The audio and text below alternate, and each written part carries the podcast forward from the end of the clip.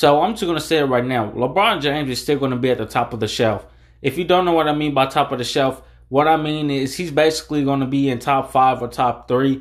On top of that, he's still going to be lit at 38. This is what I full-heartedly believe. LeBron James is still going to be kicking some ass at the age of 38, but it won't be like last season where he had to put up 30 or 56 points just so Lakers could try to make it into the playoffs. No, Lakers are going to make it into the playoffs, and LeBron James is still going to be putting up these numbers. This is what I believe. He's going to still be lit at the age of 38. It's crazy, but yeah, that's what I'm going with. It's insane. I already know, but talk to you guys soon. I'm gone.